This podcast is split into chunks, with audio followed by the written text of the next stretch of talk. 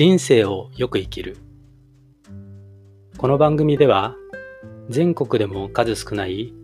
在宅血液透析を行う新米行政書士が、在宅血液透析並びに腎移植に関して、それを経験した患者目線のライブ感ある情報を発信してまいります。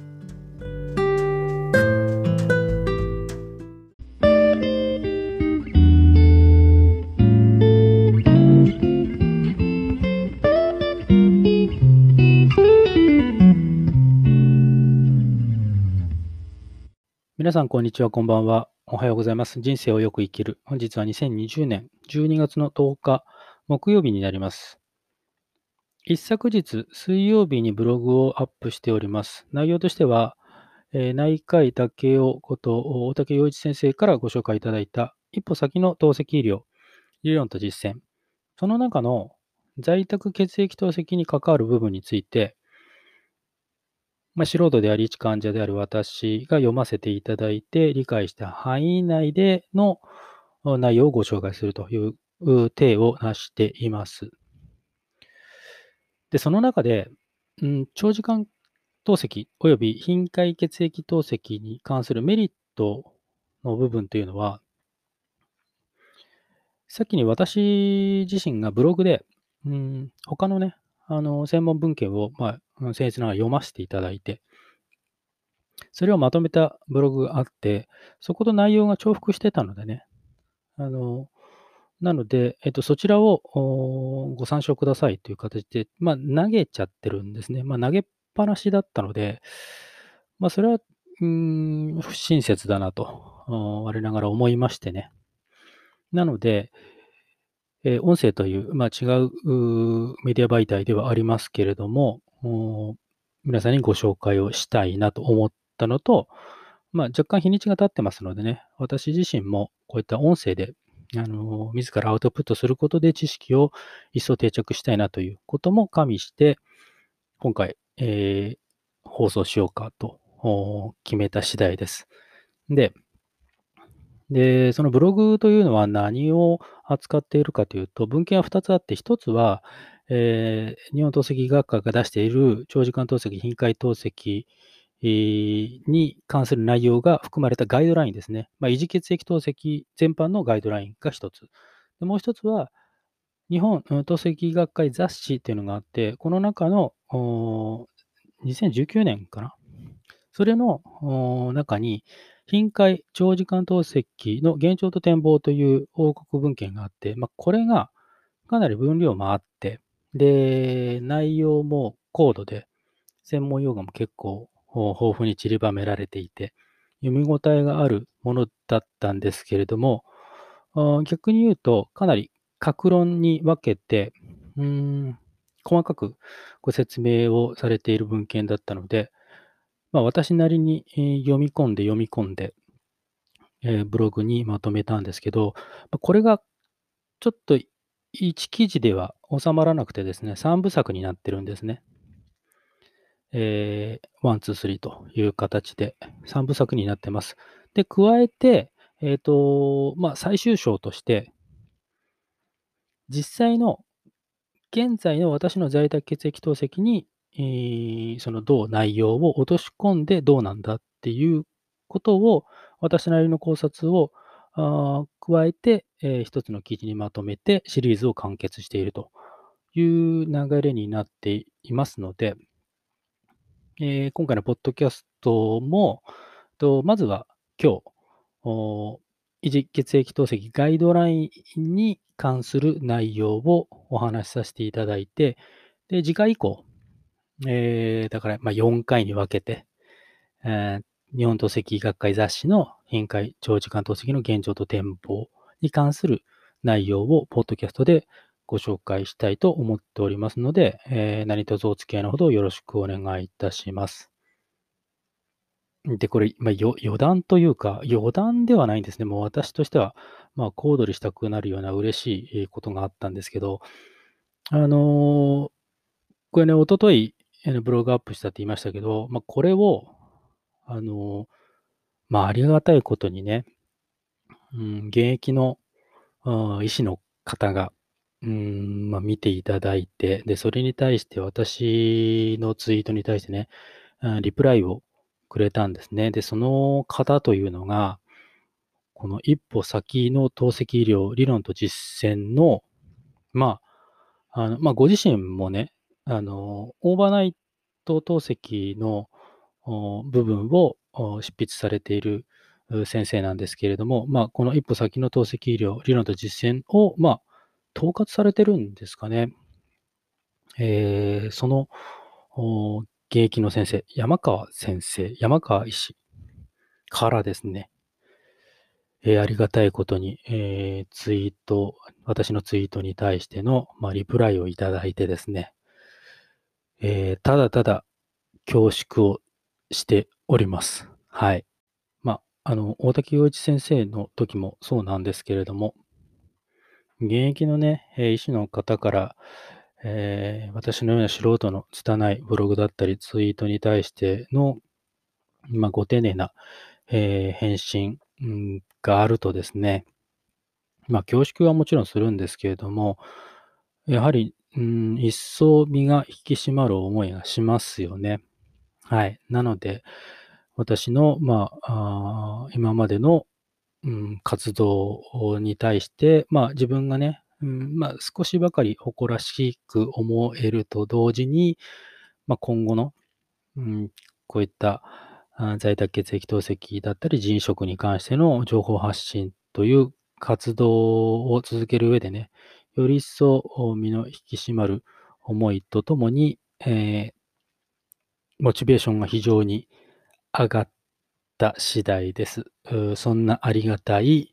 お言葉を現役の医師からいただきました。余談ではないですね。非常に私にとっては重要な出来事でしたけれども、ごめんなさい、打足でご紹介させていただきました。では本編に行きます。まずそもそも、素人である私が、ガイドラインをね、読もうと思ったきっかけなんですけど、シンプルに、もうちょっと詳しく、よりアカデミックな情報を勉強したいなっていう欲があったんですね。一般的に、在宅血液透析のメリットは何ですかって、ネットでググったりすると、十分な透析を行いやすいとかね、その中には、除水をゆっくりするとか、あと、しっかりこまめにできますよっていう、メリットが、挙げられてると思うんですね。で、他のメリットとしては、自宅でね、好きな時に透析が行えるとか、通院の負担が大幅に減るだとか、透析液なんかをこう変更しやすいとかね、あと、院内感染のリスクがないとか、そういう項目が挙げられてるかと思うんです。ただ、個人的にはもうちょっと突っ込んで、アカデミックな情報を勉強したいなと思って、じゃあ何読もうかと思った時に、じゃあまずはガイドラインだろうなと思って、読んでみたっていうのがきっかけです。で、なんでこう、そんなにもそのアカデミックな情報が知りたいんだお前はって思うかもしれないんですけど、これは私の、信条というかね、信念という、そんなに大げさなものじゃないんですけど、こう、今行っている在宅血液透析って、医療行為をね、こう、受け身じゃなくて、こう、能動的に自ら行うわけですよね。医療従事者の方の、管理下から外れてね、自宅で、すべてを、戦死から何から、すべて、自分の責任で行うという、特殊性から、自分が行っているこの医療行為である在宅血液透析について、やはり、より能動的にね、学ぶ必要はあるかなと、常日頃思っているんですね。それならば、まず何を読むかといったら、ガイドラインだろうということに行き着いたわけですね。で、もちろん、医療従事者向けのものなんでね、素人の私には、実際読んでみて少々難解ではありました。言い回しとかね、用語なんかが少々難解ではあったんですけれども、それでも理解できた部分はあるので、それを私なりに表現する。なんでしょうね、素人からするとね、専門家向けの文献ってなかなか手に取りにくいじゃないですか、実際ね。それを、私がっていうのもちょっとおこがましいですけれども、同じ患者のフィルターを通してね、で、患者の目線で、患者の理解の範囲で、それを落とし込んでいくっていうのは、一定の意味はあるかなと思うんですよね。なかなかとっつきにくい専門文献というのを、できるだけね、噛み砕いてっていうと、おこがましいですけれども、より、近づきやすい、間口を開けるという意味では、一定の意味があるかなと思っているんですね。なので、今回、この維持血液透析ガイドラインを私なりに読んで、私なりの理解でご紹介していきますね。で、同ガイドラインですけど、全部で6章あります。6章で構成されています。で、一応ご紹介しておきますかね。第1章が血液透析量、小分子物質、と透析時間。第2章が血液透析量とその効果、β2 ミクログロブリンですね。で、第3章がドライウェイトの設定。第4章が適切な透析量、治療効果を得るための評価。第5章が発展的血液浄化法。第6章が小児維持血液透析処方ガイドラインと、6章立てになってるんですね。で、その中の、第5章ですね、発展的血液浄化法。この中に在宅血液透析に関する記述がありました。で、どうでしょうね。頻回透析、長時間透析の1形態っていう位置づけで、話が展開されているかなという印象でした。はい。で、解説っていう部分と補足っていう部分に分かれていて、で、解説の部分は、言うなれば、標準血液透析と比較した頻回長時間血液透析のメリットについて述べられています。で、補足の部分では、一方でデメリット、長時間血液透析、頻回血液透析のデメリットについての記述がされていると考えて差し支えないと思います。なので、これからその、解説と補足、メリットとデメリットを分けて、お話を進めてまいります。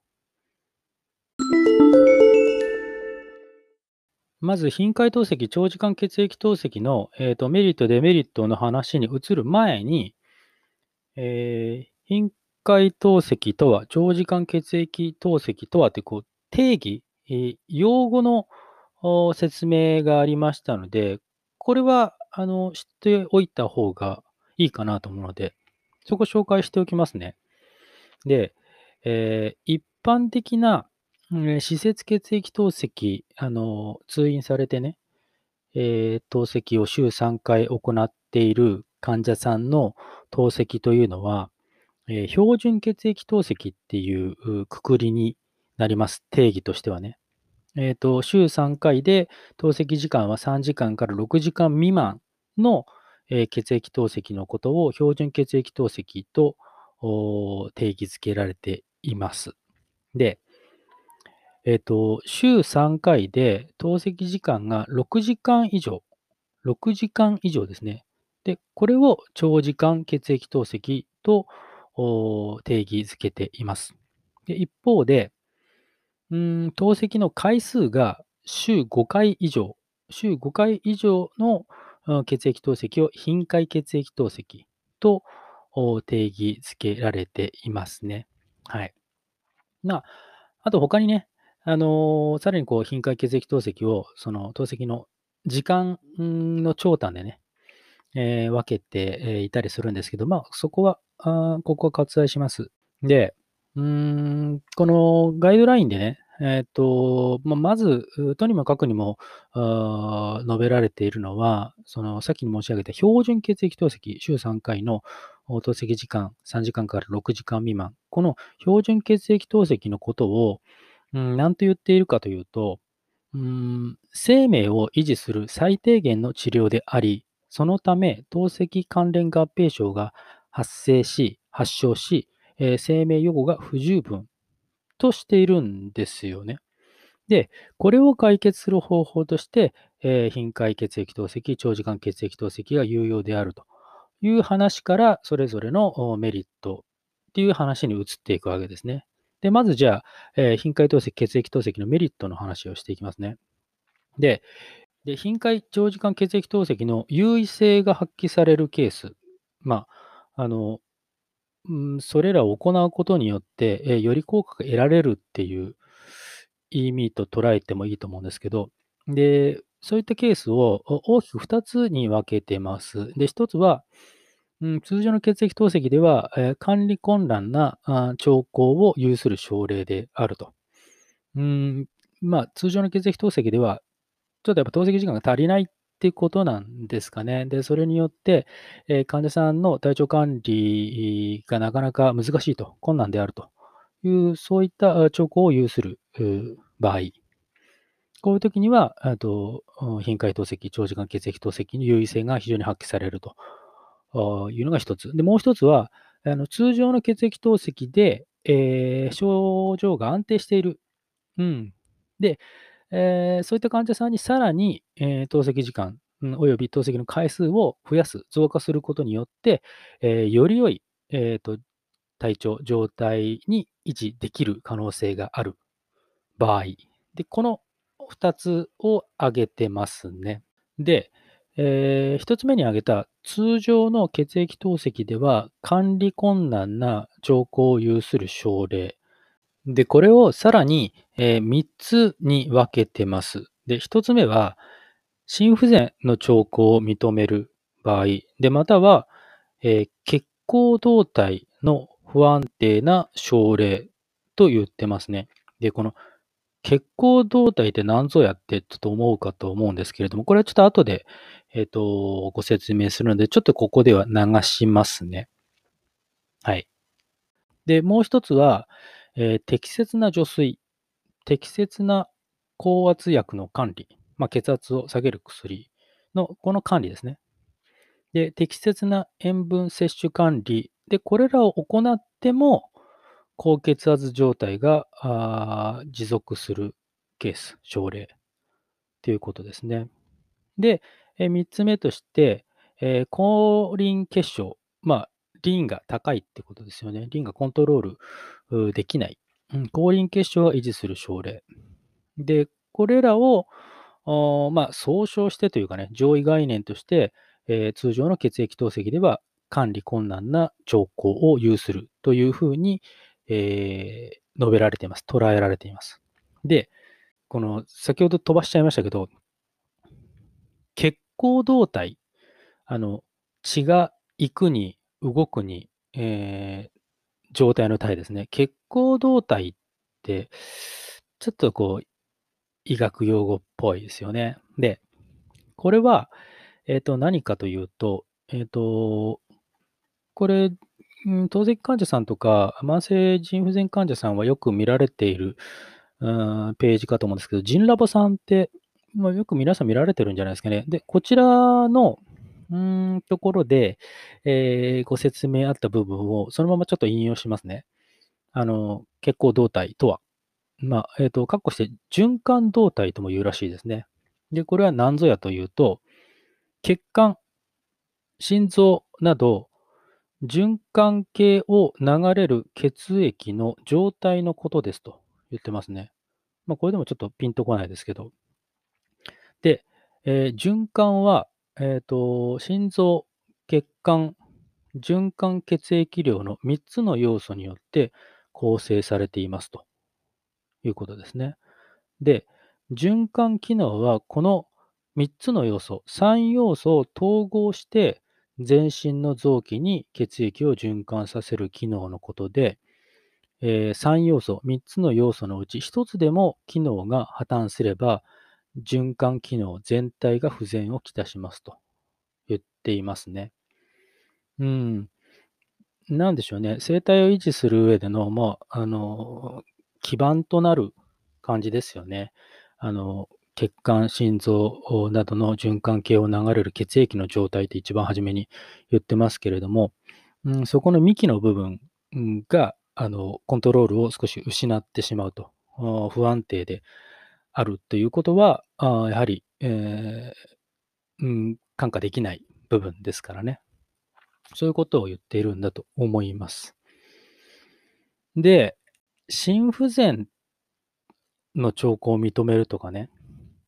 今申し上げた血行動態の不安定な症例とか、で、あともう一つ、適切な除水、適切な降圧薬、血圧を下げる薬を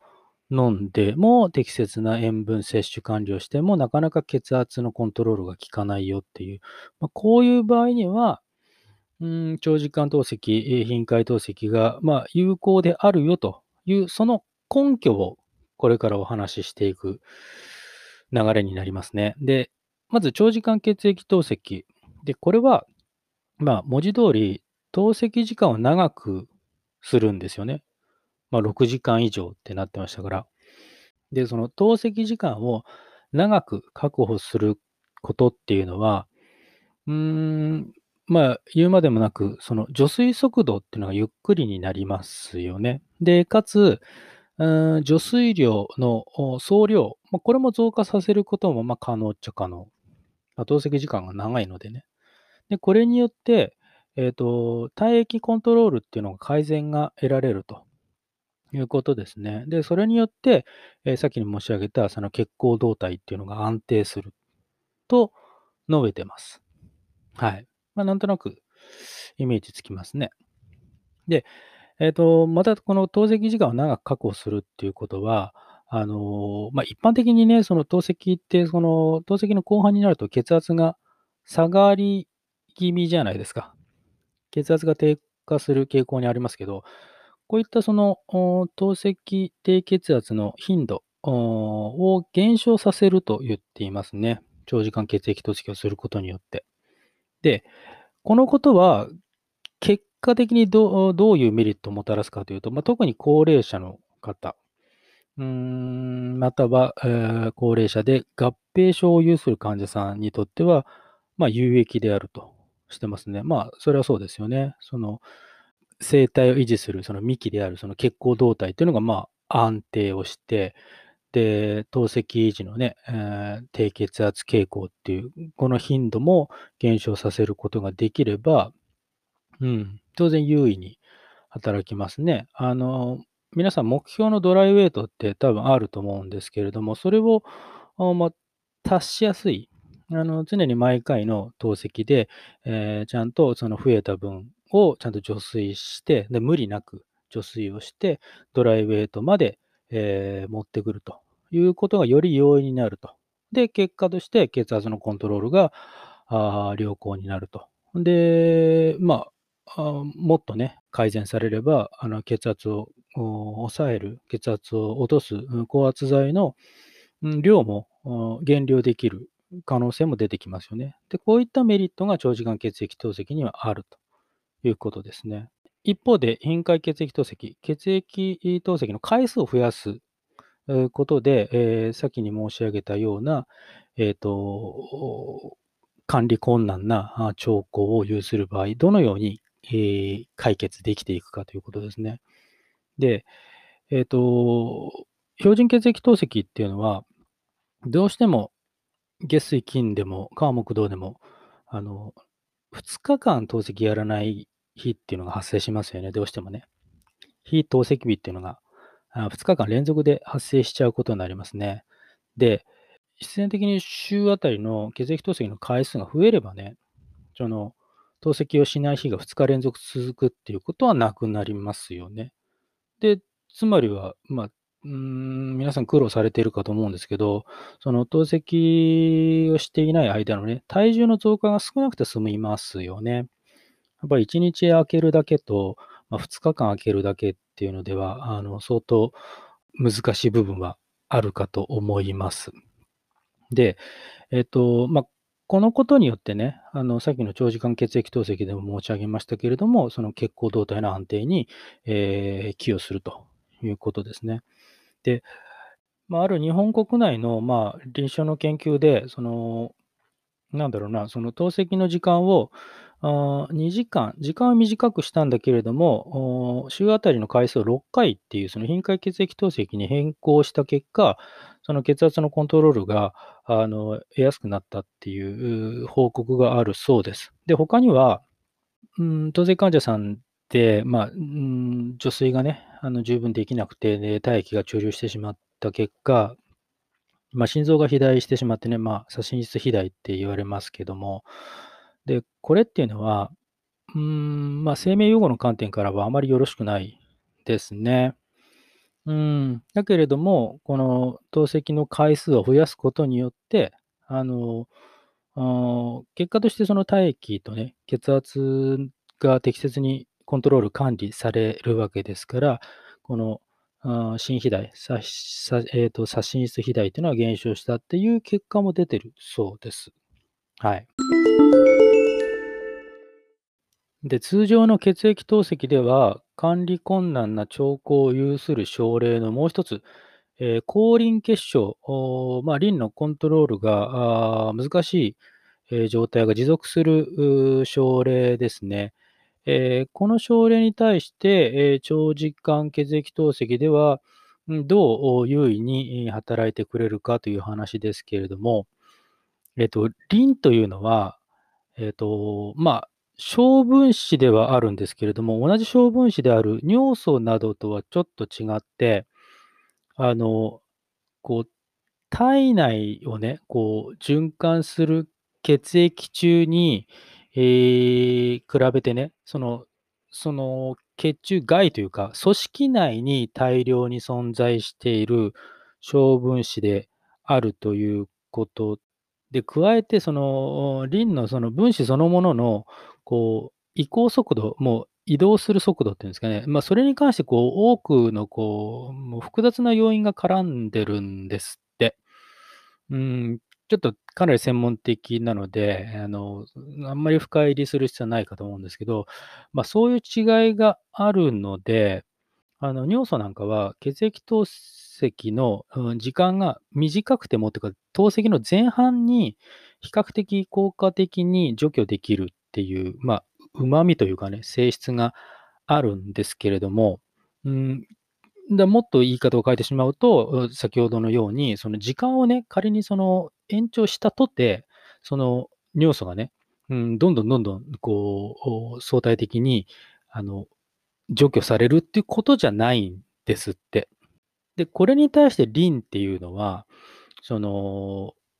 リンのね、除去量を増加させる方法の一つとして、この透析の時間を延長するっていうことが非常に有用なんだって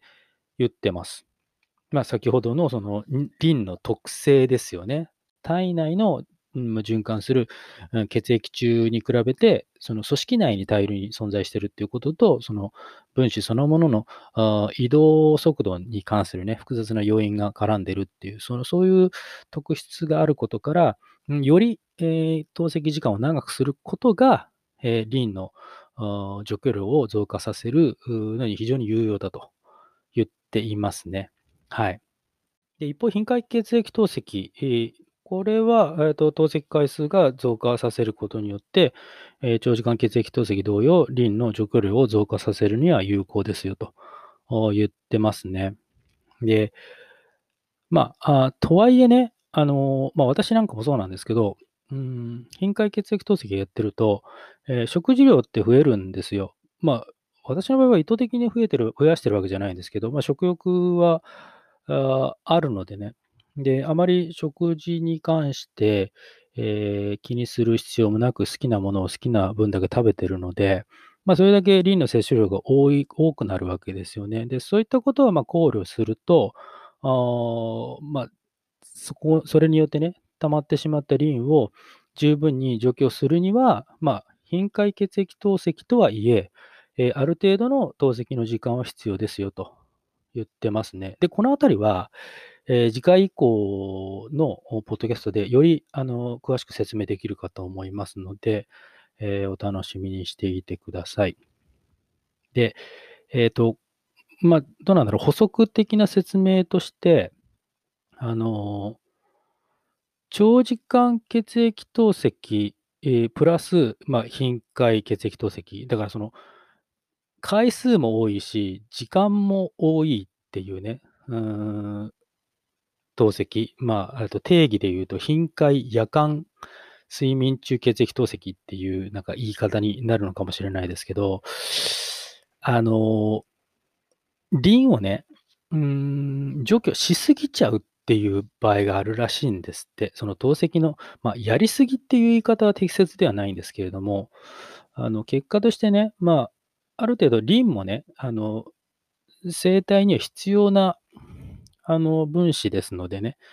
それが除去しすぎてしまうっていうことが起きるんですって。で、つまりその結果どうなるかっていうと、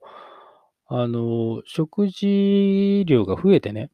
リンの摂取量が増加してるんだけれども、血清のリンの値がね、低くて、低リン血症ってことですよね。そういうことが起きちゃうんですって。だから、低リン血症の防止のために、その透析液にわざわざリンを補充する必要があるって場合もあるんですって。そんなことも、補足として書いてありました。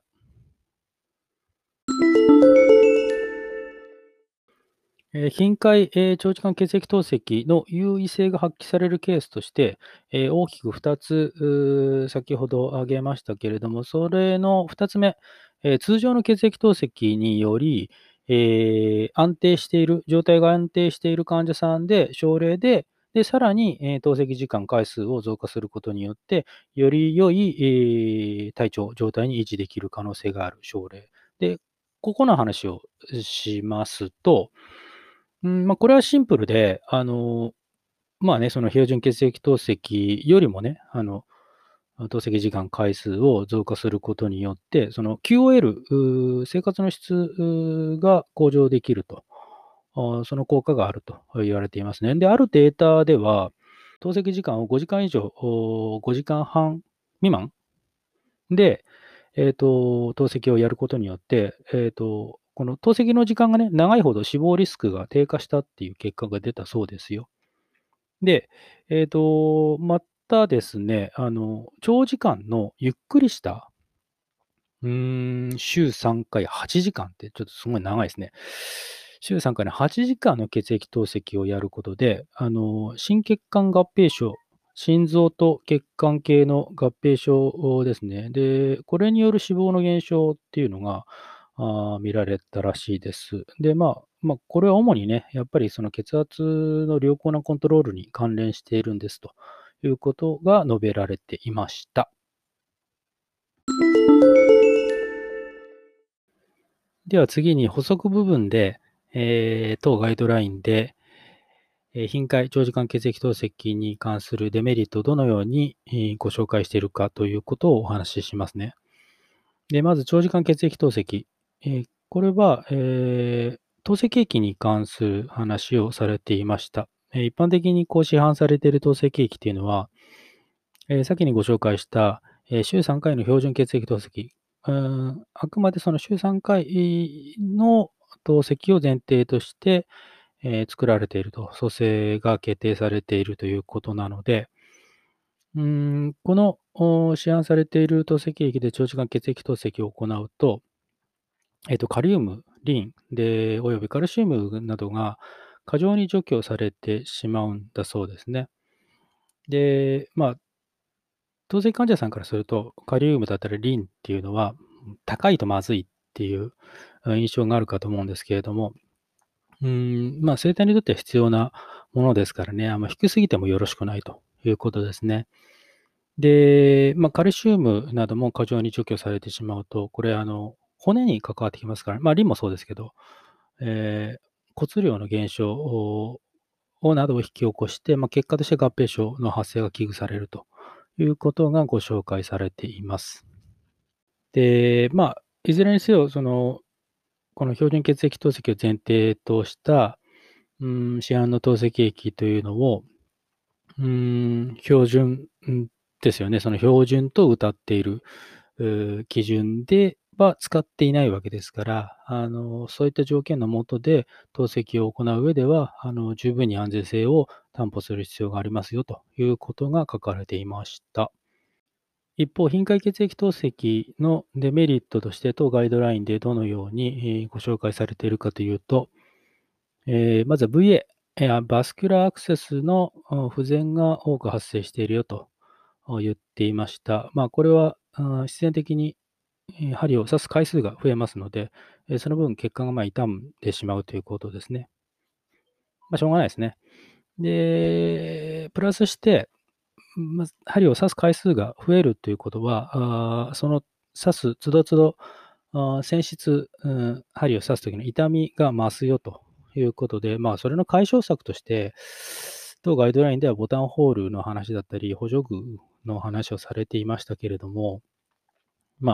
これらによってね、疼痛が緩和されるみたいなこと、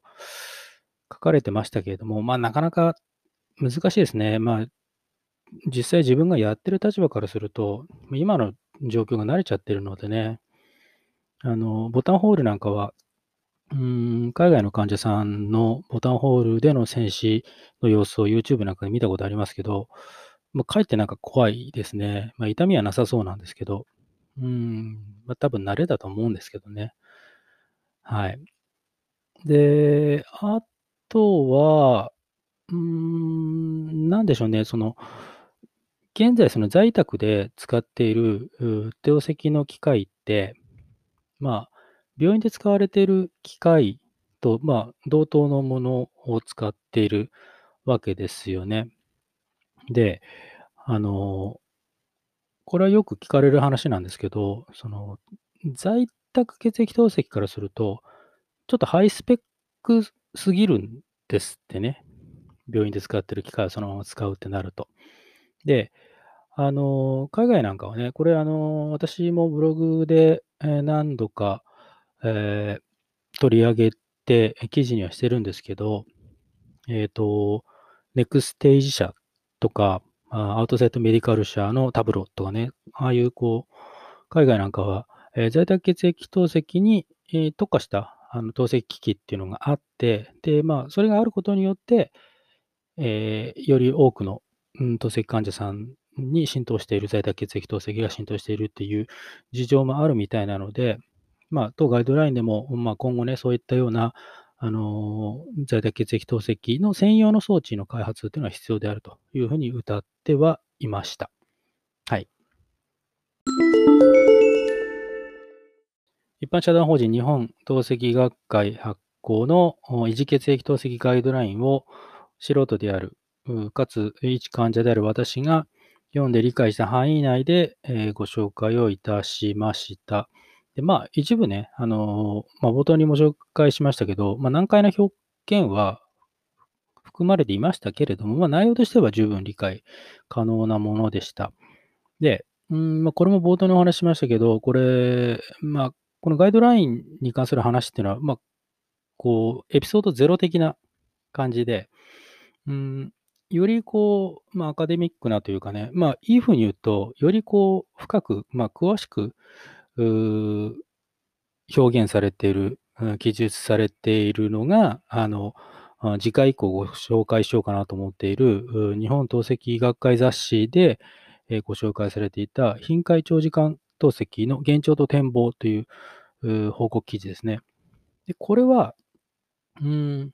直難解です。表現もガイドライン以上に難解の表現も含まれていますし、分量もありますし、難しいは難しいんですけど、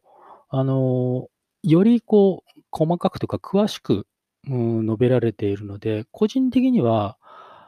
このガイドラインの方は、どっちかというと、本当概要、概略というような形で、で、この日本透析学会雑誌の頻回長時間透析の現状と展望というのは、各論に分けて、より具体的な説明がされているので、非常に興味深く読ませていただきましたので、ぜひぜひ皆様には私のね、実体験を踏まえながら、時間をかけてね、読み解いて、ブログにしましたのでね、でそれを、音声というメディア、違う媒体で、いい形でね、皆さんに、お届けできればと思っておりますので、お楽しみにしていてください。